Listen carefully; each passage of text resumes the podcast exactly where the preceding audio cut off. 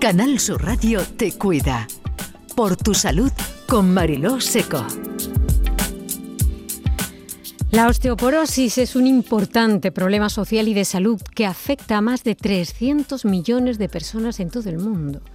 A medida que envejecemos, las probabilidades de padecer esta enfermedad aumentan. La osteoporosis causa más de 8,9 millones de fracturas al año en todo el mundo, es decir, una fractura cada tres segundos. En la Unión Europea se estima que a partir de 2025 se producirán 4,5 millones de fracturas por fragilidad al año, ya que 34 millones de personas van a vivir con osteoporosis.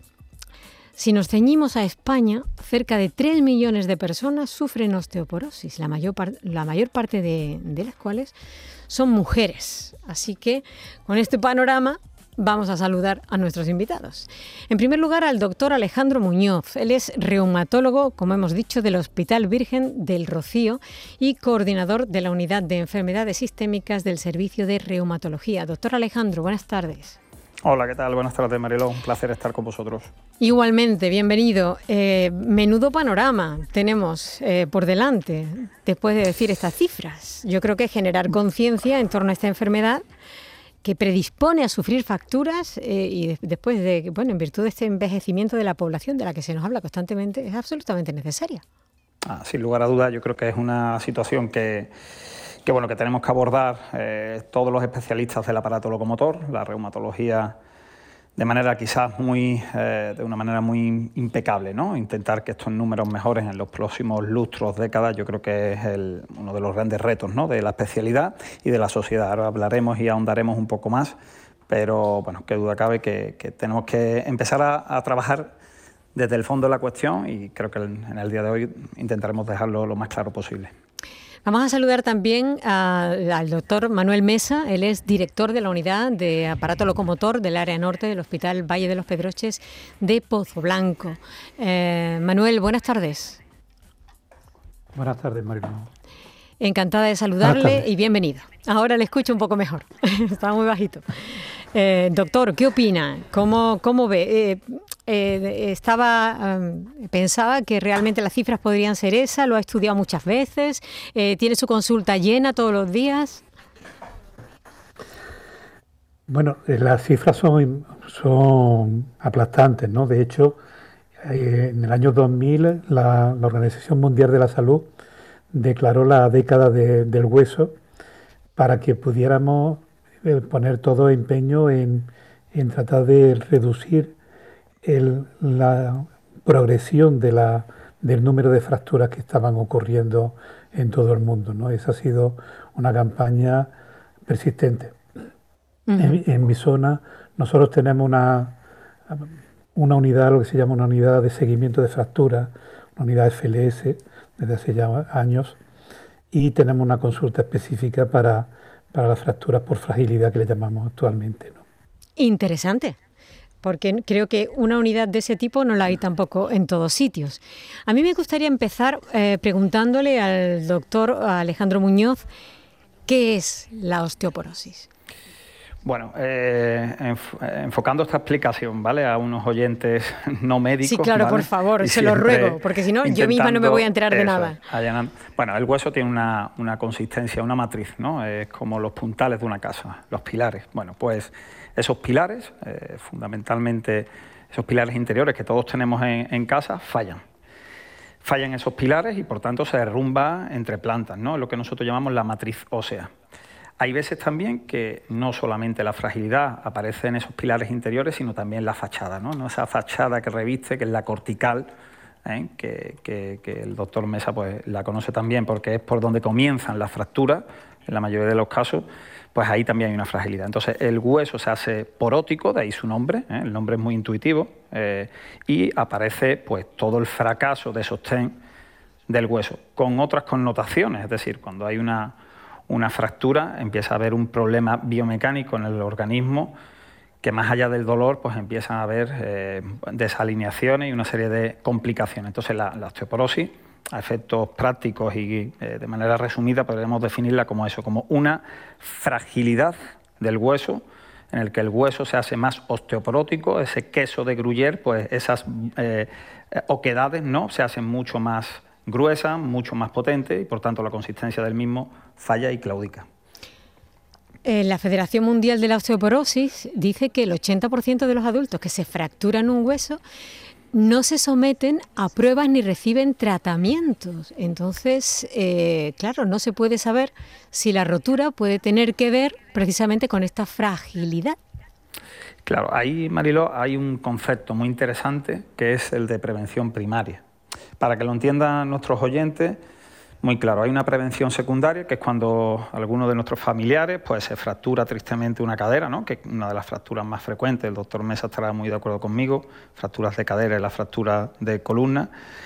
Pues ahí, y después de, los tratamientos eh, que los eh, traumatólogos pues, ejecutan, luego hay que desarrollar lo que se llama una prevención secundaria. Pero para mí ya eso es un fracaso, es decir, ya ha habido una fractura y lo que vamos a prevenir es una segunda o tercera fractura. Yo creo que hay, hay que ahondar un concepto de prevención primaria, de anteponerse a que esa fractura no llegue. Por tanto, hay un fracaso indudablemente en esta prevención primaria, no tanto en una secundaria, pero que duda cabe que tenemos que mejorar mucho los elementos de medida y los tratamientos en este sentido.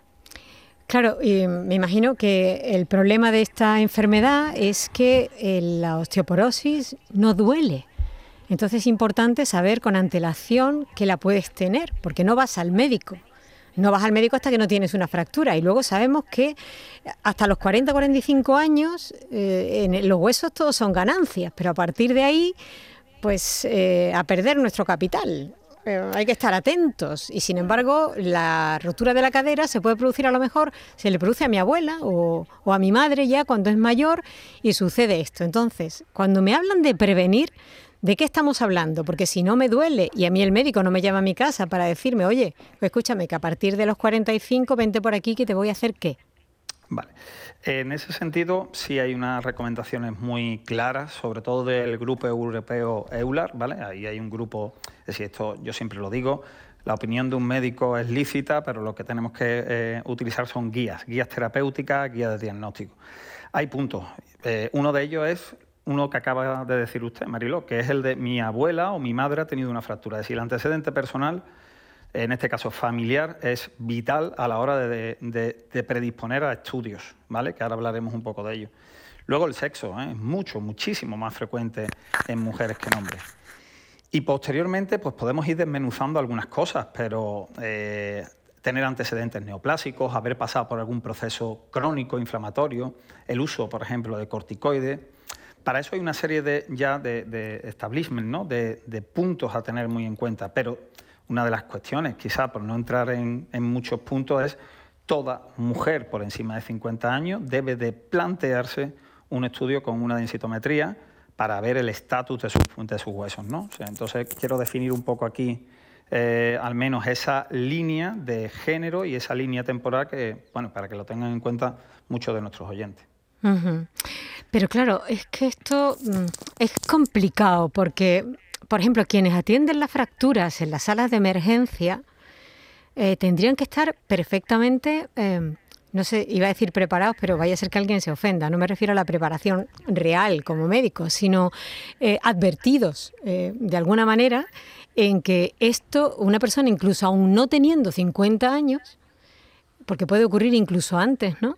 Eh, si, se, si se le produce una fractura, aunque haya sido a raíz de un golpe, hay que estar un poco atentos en ese sentido y lo que se le suele hacer a la persona es una radiografía, no una densitometría. Bueno, ahí en el momento que aparece la fractura, yo creo que bueno, el doctor Mesa tiene muchísimo más pues, Doctor Mesa, por favor, ayúdenos. bueno, el, el problema, como ha, contado el doctor Muñoz, es, un poco fácil y un poco complejo. El, hueso se va perdiendo a lo largo de los años, ¿no? Y, hay, esa prevención que tenemos que hacer para no tener que llegar a la, fractura. Como bien ha, ido orientando antes, eh, hay mujeres jóvenes con 45, pero es que se ha visto que también con menos de 40 años ya hay mujeres con, una osteoporosis instaurada, ¿no? hablamos de, prevención, antes ha señalado, y la prevención debe de ser, se nos olvida mucho, yo suelo decir que, que la osteoporosis no es una enfermedad de viejos, sino una enfermedad de jóvenes. En los viejos lo que tenemos son las consecuencias de no haberla prevenido durante la adolescencia, durante el, periodo de crecimiento.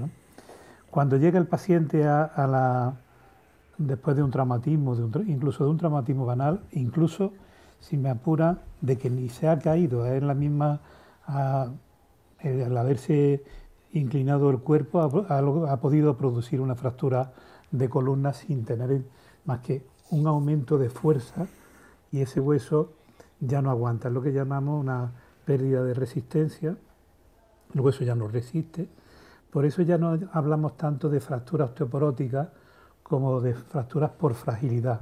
Los huesos son frágiles y se rompen. En este caso, si se ha roto, como bien decía el doctor Muñoz, ya que vamos a meter de, osteoporosis, ya la tiene. Claro. Es una, un, eh, ahí, antes se hacía densitometría a todo el mundo, desde hace ya, desde 2004 ya empezó, se empezó a trabajar en, en la línea de identificar los riesgos que tenía el paciente de padecer osteoporosis. Entonces, los casos que que es una persona joven sin riesgo ninguno, pues no se le hace.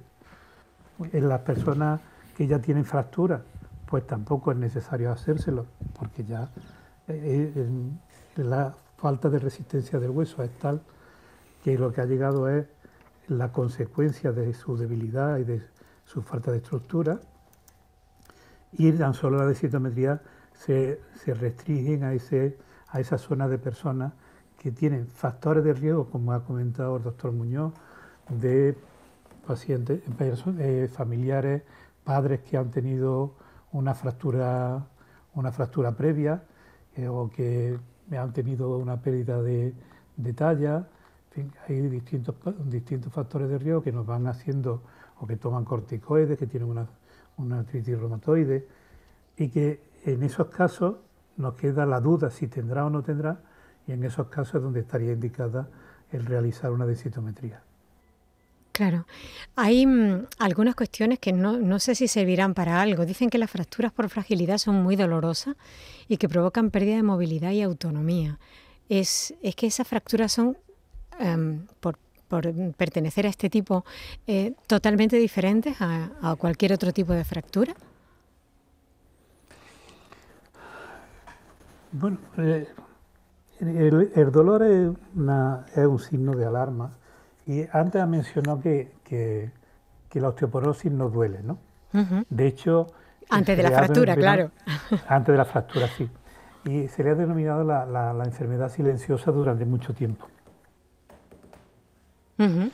Yo, no comparto en la totalidad ese, esa premisa, ¿no? Porque eh, yo las comparo muchas veces el, la, como como la viga que sujeta el tejado de una casa. Eh, cuando tú duermes en, una casa vieja, por las noches oyes crujir la, madera y no le prestas atención. Y de pronto, un día el tejado se viene abajo. Es decir, hay una serie de síntomas, de pequeños dolores, de pequeñas cosas que nos van alertando de que se está produciendo un deterioro del cuerpo, del hueso, y que ese deterioro es debido a la osteoporosis.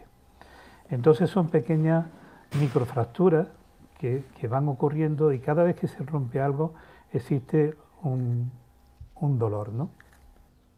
Eso para cualquier dolor no nos va a mostrar la densitometría, pero sí cuando se va aplastando las vértebras, cuando se va perdiendo, se va perdiendo talla a un ritmo más rápido que lo normal en el proceso de envejecimiento cuando, eh, no, es, muy, común de que eh, cuando nosotros, por ejemplo, para valorar una, una, intervención, medimos el índice de masa corporal previamente y pregunta siempre la talla, y los hombres siempre dicen la talla de cuando hicieron la mili. Entonces,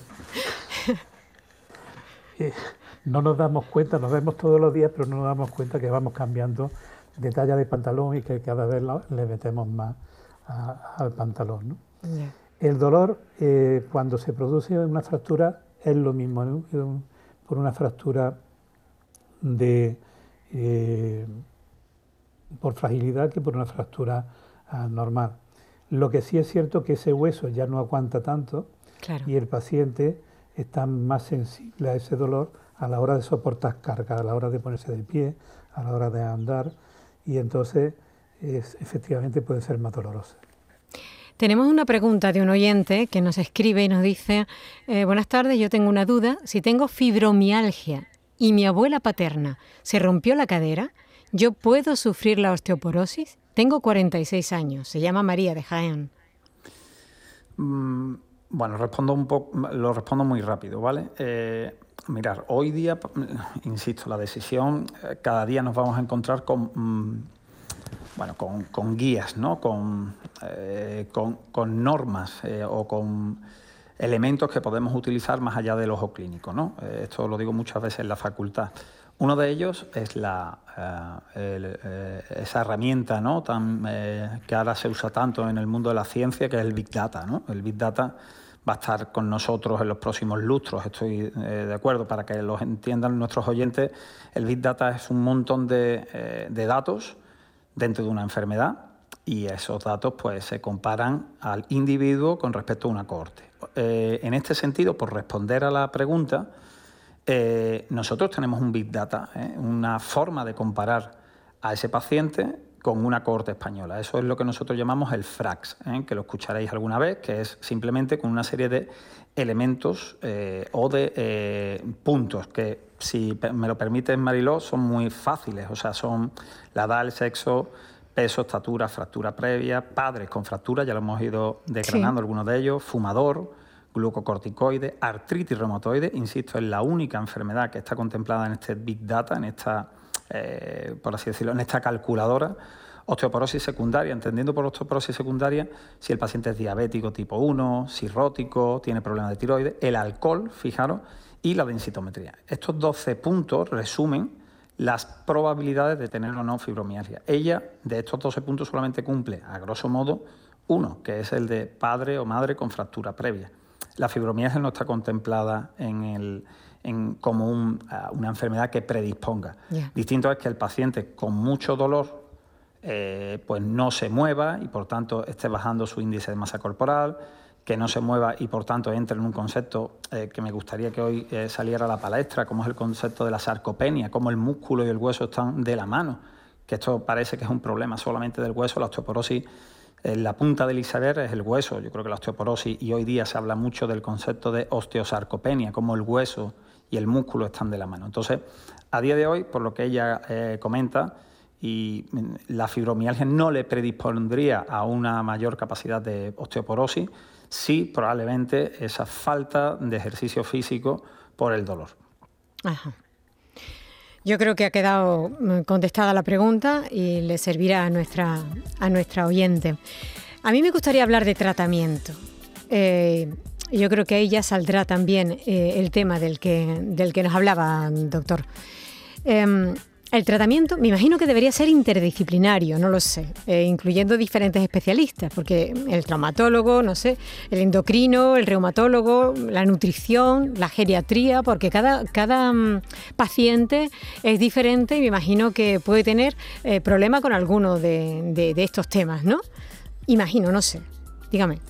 Sí, yo creo que, vamos, yo, eh, y en esto estará muy de acuerdo el compañero eh, traumatólogo, eh, la osteoporosis es un, es un trabajo poliédrico de distintos especialistas, pero que duda cabe que traumatología y reumatología que van muy de la mano, en este caso pues tienen que ir vamos, pues paseando tranquilamente por un parque y sin deshacerlo uno del otro. Yo creo que eh, el, cambio estructural debe de ser realineado, debe ser tratado indudablemente por los compañeros.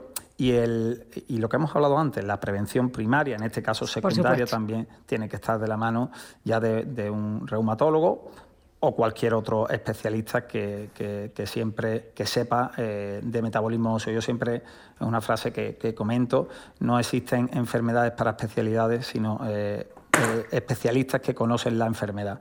Entonces, bueno, los internistas sabemos que también están muy implicados, los endocrinos, bueno, pues cualquiera que sepa desde un punto de vista biomédico qué hacer con estos pacientes, porque la verdad que en los próximos años, y esto ya os lo aseguro, van a venir unas líneas terapéuticas que hablaremos más adelante seguro que son muy prometedoras y que necesitan de un conocimiento exhaustivo de la patología y del metabolismo óseo.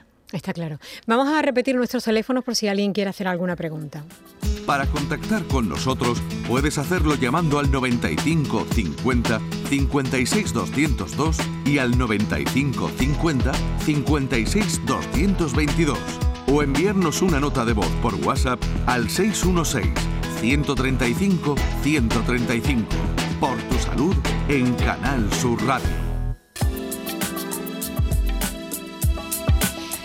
Em, vamos a hablar, por ejemplo, de la vitamina D, porque una de las primeras cosas, por lo menos cuando vamos a, la ginecóloga o el ginecólogo, lo primero que te hace una analítica te dice, uy, tienes la vitamina D por el suelo, lo primero que hay que hacer es arreglar esto y luego pues hacer también em, la densitometría, porque si tienes la vitamina D muy baja, pues tienes muchas probabilidades de que te pase esto. Em, hablamos de tomar el sol eh, con este motivo, de la vitamina, eh, de forma con precaución, por supuesto. Esto es indiscutible. Ya tenemos a los dermatólogos que nos lo están diciendo, que nos lo están diciendo constantemente. A mí me gustaría que ratificáramos esto. Si hay que tomar vitamina D, eh, si hay que, claro, lo tiene que prescribir un médico, por supuesto, y de qué forma influye. Eh, yo, Mariló, bueno, eh, el tema de la vitamina D ha habido un boom eh, y es innegable en los últimos meses. Mm, ha venido de la mano de detectar niveles bajos en vitamina D en pacientes COVID-19, ¿vale? Sí. Que ha sido, y no me importa decirlo, una mala imputación estadística a esos niveles bajos de vitamina D, ¿vale? Es decir, estos pacientes habitualmente eran seniles, habitualmente, por desgracia, o bueno, eh, estaban institucionalizados y era normal que esos pacientes no tomaran el sol todo lo que debiera. Entonces, bueno, yo quiero un poco advertir de esta situación pero también, bueno, eh, yo siempre digo de, estos, de estas crisis vamos a sacar conclusiones. Eh, se le ha imputado, yo creo que de manera cierta, cierto grado de, eh, bueno, de, como de efecto inmunomodulador a la vitamina D. No de forma tan absolutista, es decir, tener niveles bajos de vitamina D no nos mete en una inmunodepresión ni tenerlos altos. Como todo, y esto, las cosas son más multifactoriales.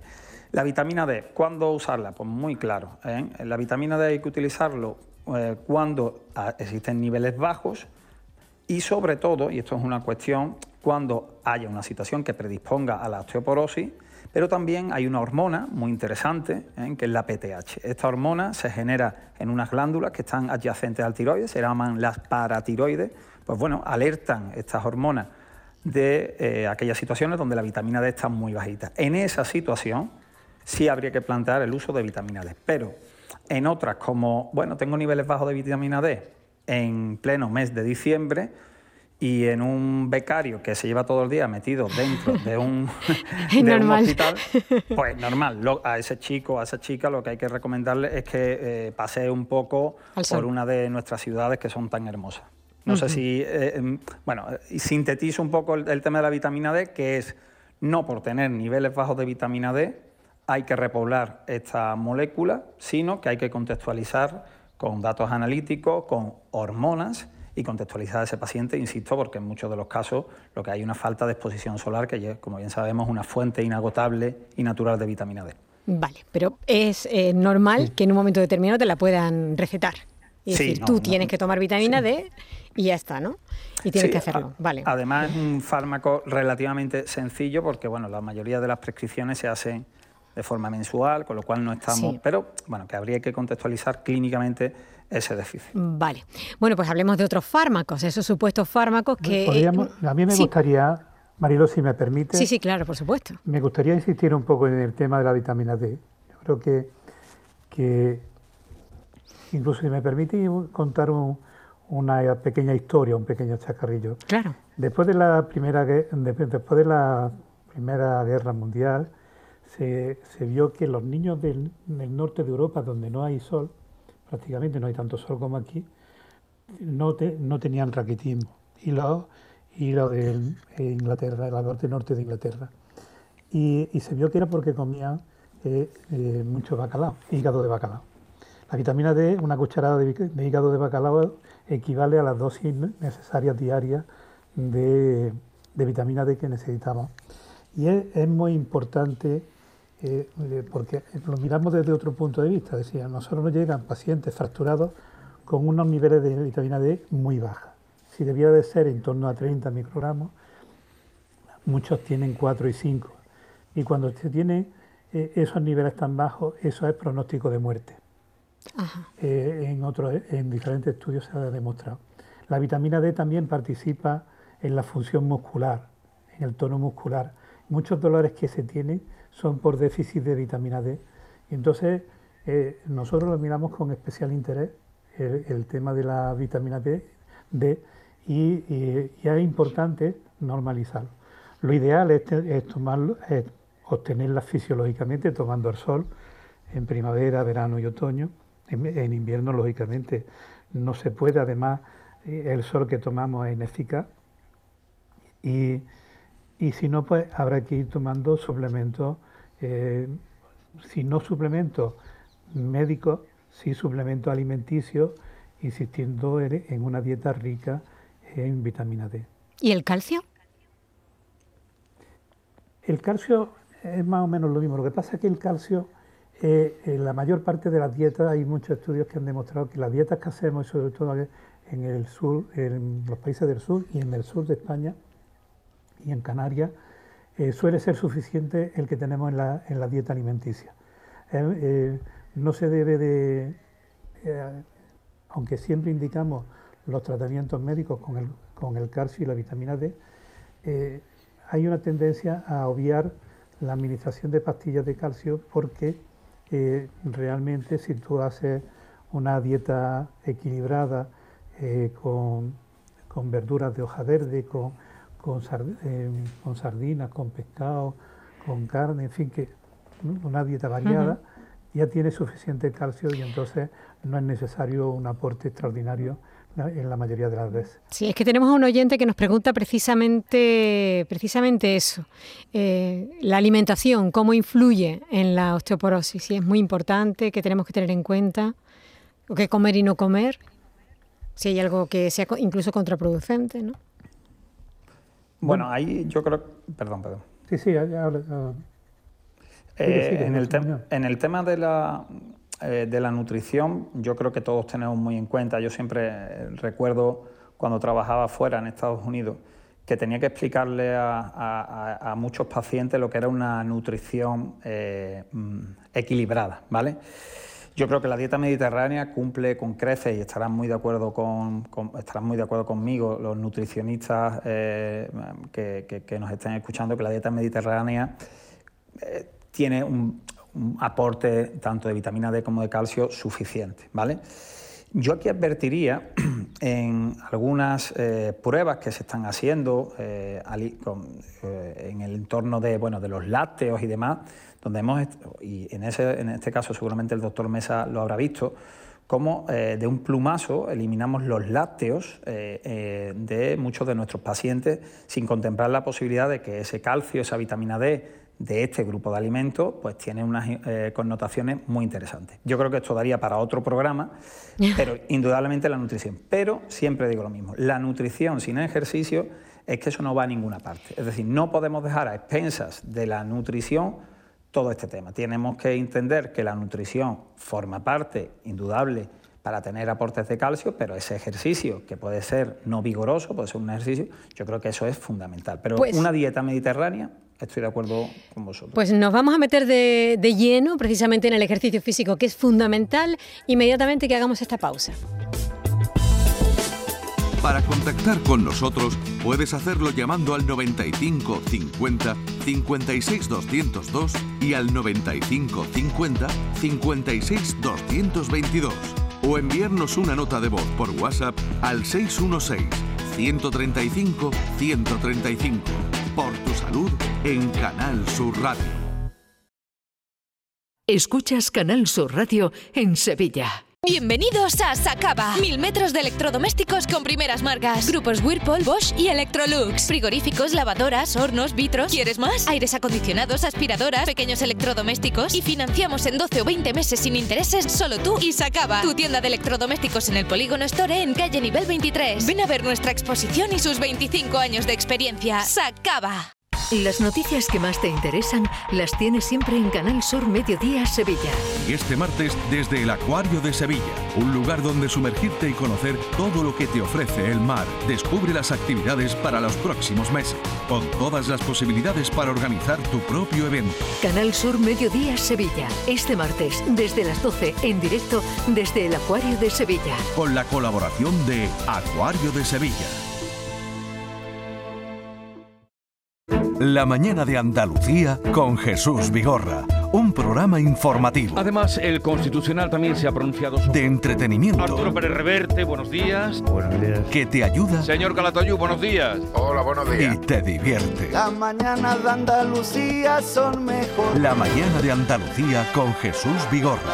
De lunes a viernes desde las 5 de la mañana. Quédate en Canal Sur Radio, la radio de Andalucía. Para contactar con nosotros puedes hacerlo llamando al 95 50 56 202 y al 95 50 56 222 o enviarnos una nota de voz por WhatsApp al 616 135 135. Por tu salud en Canal Sur Radio. Enseguida hablamos de la importancia del ejercicio para la osteoporosis, pero antes recibimos a Carmen que nos llama desde Sevilla. Carmen, buenas tardes. Hola, buenas tardes. Adelante con tu pregunta. Sí, mire, quería preguntarle, ¿la osteoporosis está relacionada con la artritis reumatoide? A ver. Eh, doña Carmen, eh, un, un saludo, soy el doctor Muñoz. Mire, pues muy fácil porque lo he descrito anteriormente. Hay un, eh, un Frax, un score, para que usted lo entienda, una herramienta, una calculadora donde nosotros metemos datos de nuestros pacientes. Eh, son 12 puntos, pues bueno, el noveno es eh, padecer o no artritis reumatoide. ¿Por qué? Porque es una enfermedad, como usted bien o creo que conoce, es una enfermedad que afecta al hueso, afecta a la articulación, pero cuidado se utilizan también otros fármacos que están también en este listado, que son los glucocorticoides. Por tanto, por el tipo de enfermedad, porque atenta contra el hueso, pero también por los fármacos, indudablemente padecerla predispone a tener más osteoporosis que el resto de la población. ¿Eso responde a su pregunta, Carmen? Sí, sí. Sí, de hecho, a todo paciente con artritis reumatoide, y eso, eh, vamos, es algo como una regla, ¿no? Eh, a todo paciente con artritis reumatoide, eh, por encima de 50 años, se plantea, sí o sí, el uso de densitometría y otras pruebas para determinar la presencia o no de osteoporosis en nuestros pacientes. Sí, sí, yo, todos los años me la hacen, pero lo de la artritis reumatoide ha sido de hace unos 5 o 6 meses para acá, ¿sabes? Muy bien, pues continúe haciéndose las pruebas por si, por si acaso. Muchísimas gracias, Carmen. Gracias. Adiós, adiós buenas tardes. Adiós. Bueno, ya sabemos que es importante sensibilizar a la población sobre la necesidad de adoptar desde la infancia hábitos saludables para prevenir esta enfermedad y el ejercicio físico es fundamental. Doctor Mesa, eh, a mí me gustaría que nos dijera eh, qué tipo de ejercicios serían los más aconsejables eh, para personas que ya saben que la tienen y por supuesto también para prevenir si se pueden hacer ejercicios que sean eh, pues de impacto o sería mejor prevenirlos desde el principio. Eh, ¿Por dónde deberíamos empezar?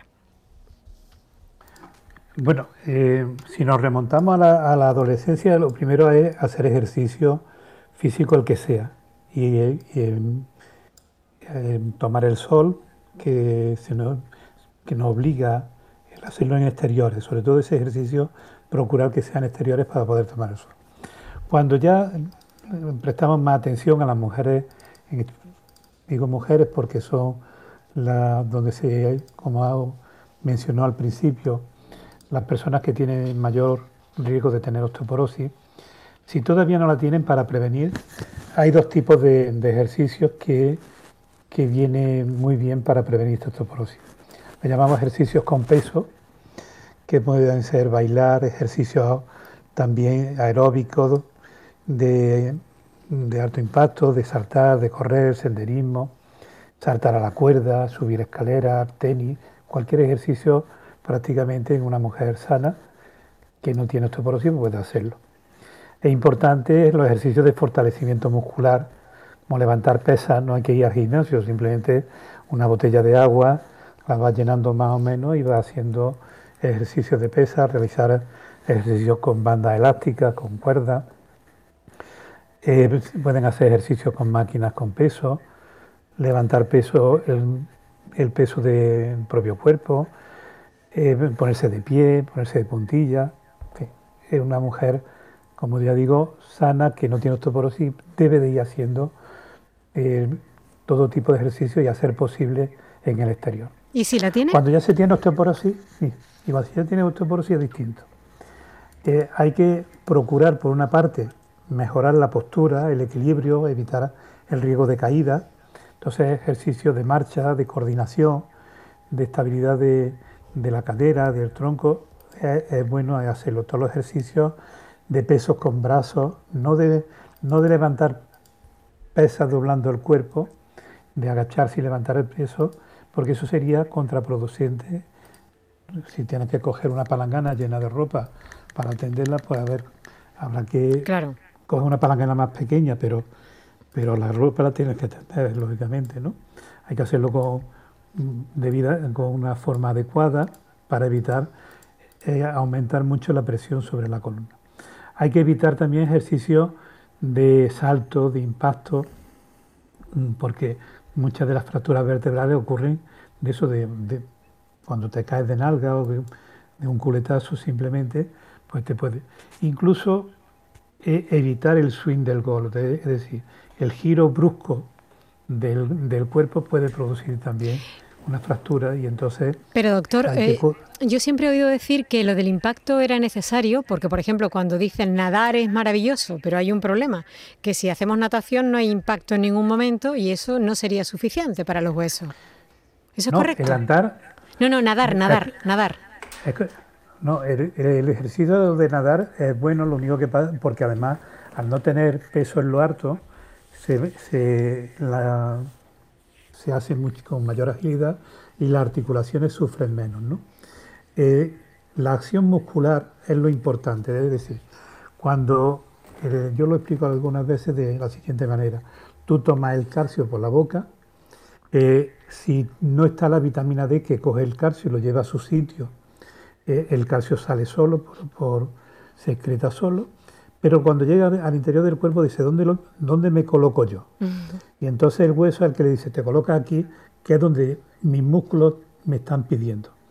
Entonces, eh, se ha visto, por ejemplo, con el tai chi, un ejercicio del tai chi, que aumenta el, grosor de la cortical de la tibia, de la pierna, porque como te queda en vilo sobre una pierna, se hace aumenta mucho eh, la resistencia de esa parte del hueso por la acción muscular y por la acción de la carga. Lo que no puede ser son cargas violentas, es decir, eh, dar saltos, eh, baloncesto o cualquier ejercicio de ese tipo que es donde puedes tener el riesgo de una fractura. Pero andar o moverse o andar rápido, todo eso se puede hacer. La marcha, me han dicho que la marcha nórdica, esa que se hace con los bastones, puede ser muy adecuada porque se potencia también el tren superior. Sí, claro.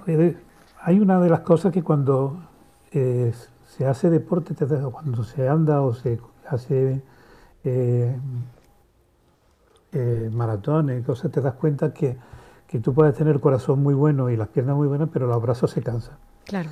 Entonces hay que trabajar también la musculatura, como dice, del tren superior. Yo recomiendo últimamente eh, mucho los bastones mm, estos de trekking que se hacen. Sí que son más altos y les digo que se pongan altos, aparte del tren superior, porque bracear, hay que bracear, sino porque te obliga a ir más recta. Te la obliga espalda, claro. a, corregir la postura del cuerpo. ¿no?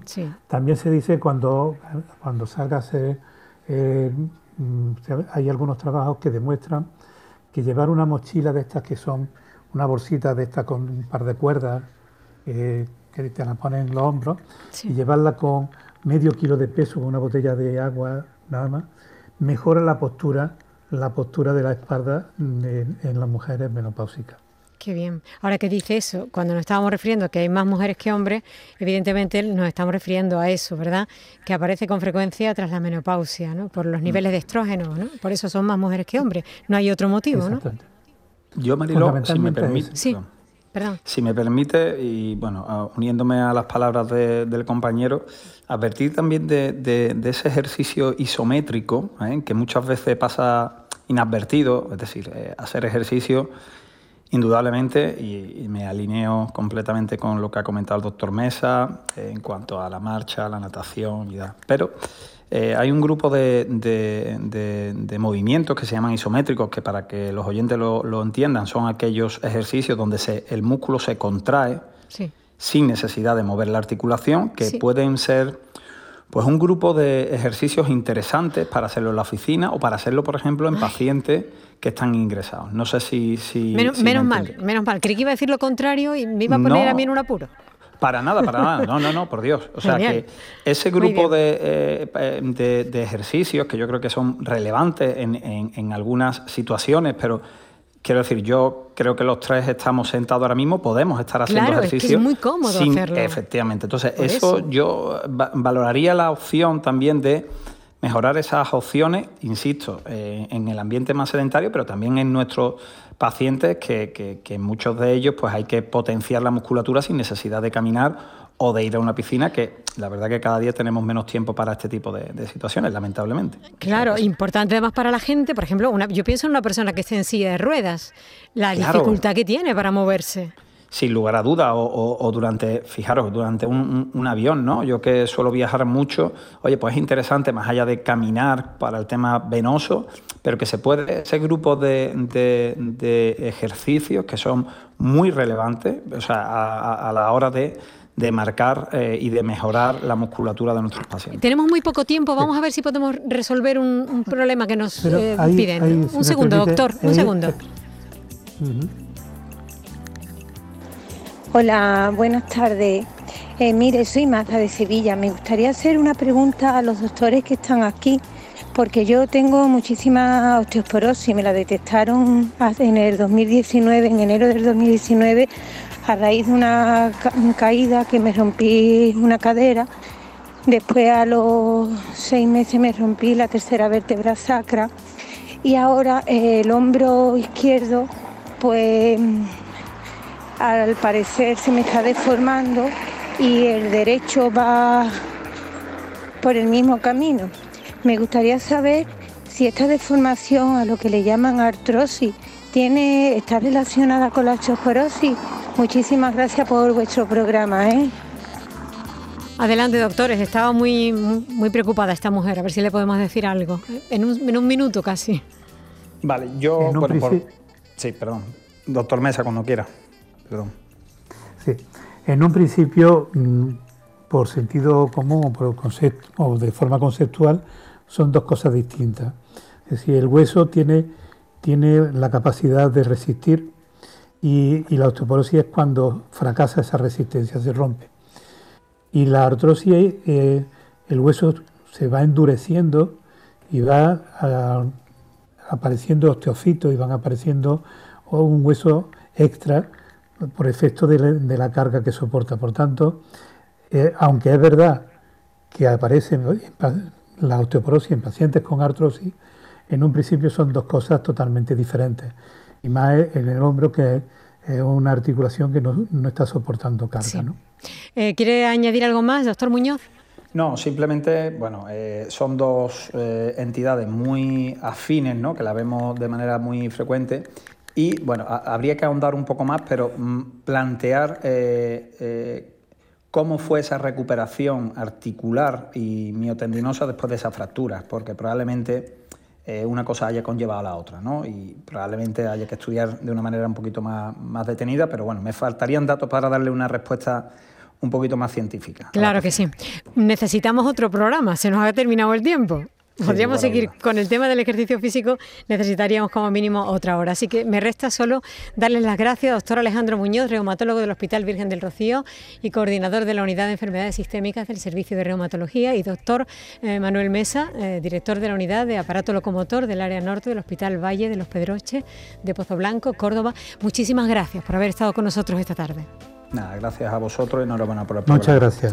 Gracias y también gracias a mis compañeros Antonio Carlos Santana y Kiko Canterla por hacerlo posible. Un abrazo a todos y a nuestros oyentes que también han intervenido. Cuídense, por favor, ejercicio, eh, buena alimentación y mm, nada, que sean felices.